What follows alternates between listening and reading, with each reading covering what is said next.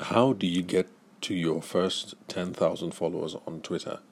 This is something that I thought about recently because I noticed on my friend's um, Instagram handle, and that's my friend Daisy, the one who's in misuse that I referred to um, a couple of podcast episodes ago. She's not only a masseuse, but she's into uh, balloon props and decor and um, party supplies, basically. So I saw this post about her celebrating her 10,000 followers on Twitter and some giveaway or something like that that she was uh, doing to celebrate that.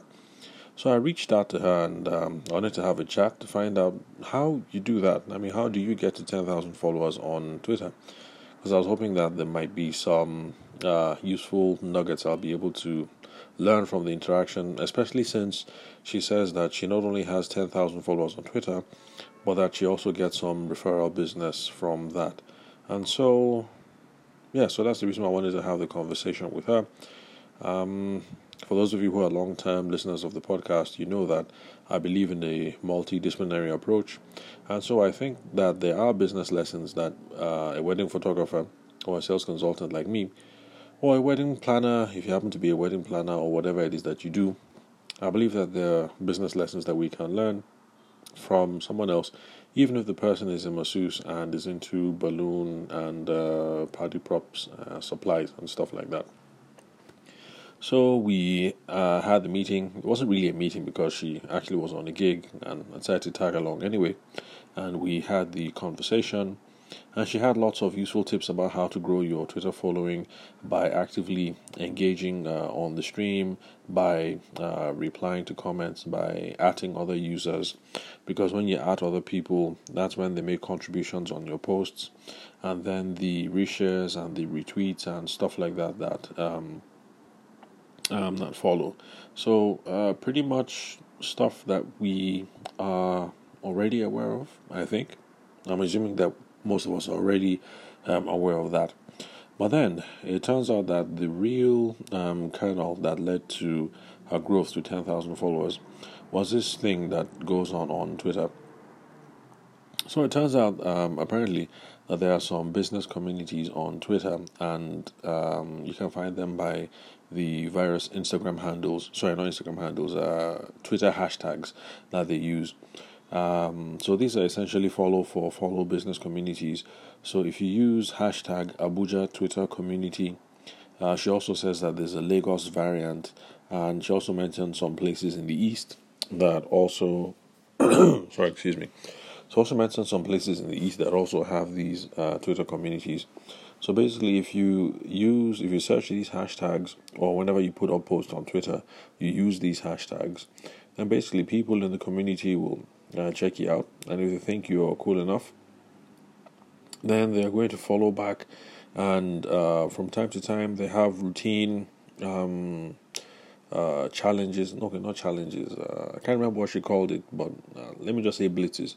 So they have routine blitzes where stuff is going on and people have to follow for follow, uh, and yeah, things of that nature. So basically, that's the key thing that brought up her her uh, Twitter, her followers on Twitter to over um, 10,000.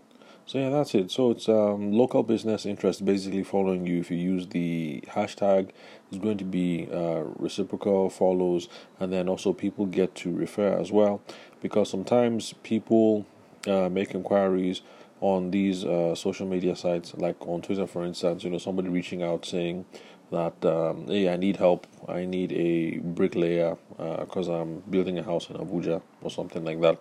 And then people within the network, uh, if they don't provide the service, they can uh, tweet that out as well, and then put the hashtag Abuja Twitter community, and then from there, people now get to make uh, referrals. So that's pretty much um, how it works. So it was an interesting conversation. It was quite fascinating, especially since I've been pitched this kind of idea before by uh, my friend Manny with uh, Sculptors Events. Um, although that conversation was um, Instagram related a long time ago, uh, sometime last year, and uh, I can't remember the lady who was in charge of running the thing. Uh, she used to be really big at the time. I don't hear her. I don't hear much about her anymore and uh, it was pretty much the same sort of thing So challenges, blitzes, follow for follow, and um, those um, those sorts of things. So um, anyway, the reason why I'm letting you guys know about this is not because this is something that I endorse per se. In fact, I find some of it kind of sketchy because um, I've been very vocal for uh, whenever people uh, promote these kind of ideas to me. Because, in my own opinion, I don't think we uh, business people should be in the business of acquiring more followers who are business people per se, because we should be in the business of trying to grow our customer base. And so, it doesn't help me if I go out into these sorts of things, try to drum up activity, and then I end up with fifty thousand followers who are also business people like me who are trying to. Um, look for potential uh, customers for their product or their service. So I think we should be trying to grow our uh, customer base, our client base, and not necessarily grow our social networks with um, co vendors or co uh, business people, basically people in the same space as we are because I think we, if we do that, we will meet the vanity met, vanity metrics. Sorry about that. So we'll meet the vanity metrics because yes, we can all go around thumping our chest saying, "I have fifty thousand followers, I have hundred thousand followers." Maybe get some verification out of it, but it might not help to increase um, the business aim. So maybe I'm not being very articulate about it, but that's kind of like my primary concern when it comes to these sorts of things.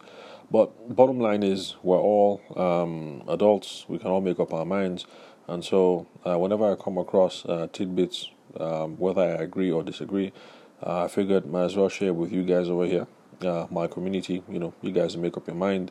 I'll try and be objective about the whole thing, say the pros and cons, and then leave it up to you guys to decide, just in case you're also curious about doing that sort of thing. You know, getting ten thousand followers plus on Twitter or Instagram or whatever.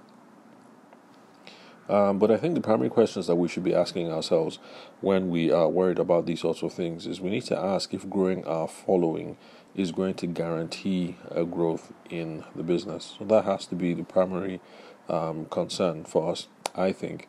That if you grow your following on Instagram or if you grow your following on Twitter or Facebook or whatever it is that you are trying to um, increase your following on, is that going to guarantee you a growth in business? Now, for some people, there is a de- uh, direct correlation. So, for people who sell information products, like uh, let's say life coaches, for instance, uh, they can attribute, there's a direct attribution between the number of people that they have in their Facebook groups and all these other stuff, uh, and it ties directly to the uh, business that they're able to generate. And that's for people in the information product uh, business.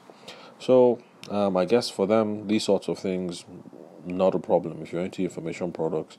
So I guess they can go through all the um, hassle and try to hustle up 10,000 followers. So ask yourself if growing your following is going to guarantee you um, good business. And then I also think another question that we should be asking ourselves is um, uh, if instead of being preoccupied with the metric, which is number of followers, why don't we focus on ways of being more valuable to our communities? And if we do that over time, we should be able to get organic growth with the uh, uh, audience set or the client set that we are looking out for. So, in other words, like with what I'm doing right now on Twitter, uh, putting out this uh, business content, um, you know, every day. It's not, uh, you know, salacious content and it's not popular content. It's not the kind of thing that is going to make me um, amass um, followers. But I'm taking a hunch that if I just keep on doing what it is that I do, because like my friend Daisy, I mean, when she looked at my handle, she was impressed and she said, wow, you only post serious stuff. So yeah, I know that my uh, timeline and the kind of things that I talk about, you know, business, um, sales, marketing, uh, I know it can come across as um, what's the word? Serious, dry, uh, lacking in flavor. But um, I'm trusting that uh, over time, by being valuable to the community, I'm going to get um, organic growth on my handles, and most importantly, it would be the kind of uh, growth that is relevant to my future uh, personal goals and my future uh, business goals um, as well. So I think those should be two main questions we should be asking ourselves. Does meeting this vanity uh, vanity metric does that guarantee uh, more business? And then what about focusing on value to the community and allowing for organic growth? Now, the sidebar.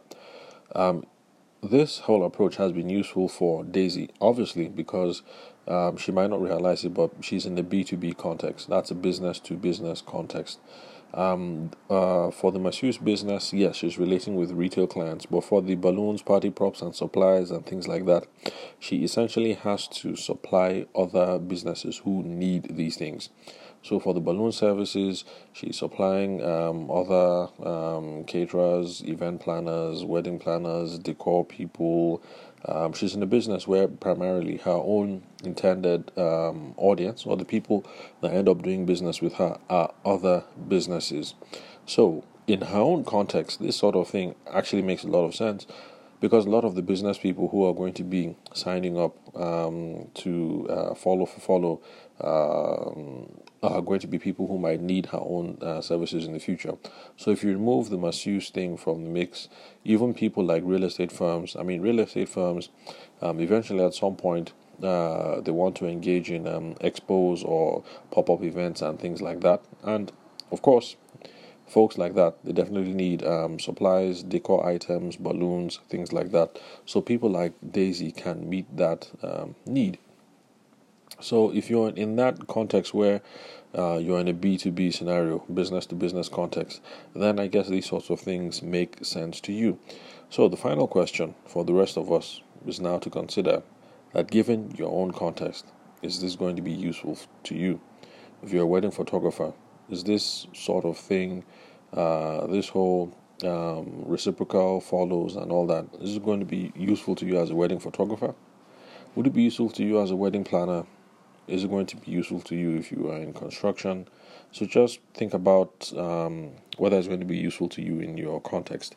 And so I think these are some of the things that we should be mulling around in our heads when we're thinking of those uh, big questions about um, how to get to 10,000 followers on Twitter, on Instagram, or in our Facebook groups. So that's it for today's recording. Thank you very much for listening to the Sales for the Nigerian Wedding Industry podcast. I'm your host, Abuja based sales consultant and event media professional Tavishima Ayede. Thanks for your time and attention. I'll catch you guys at the next recording.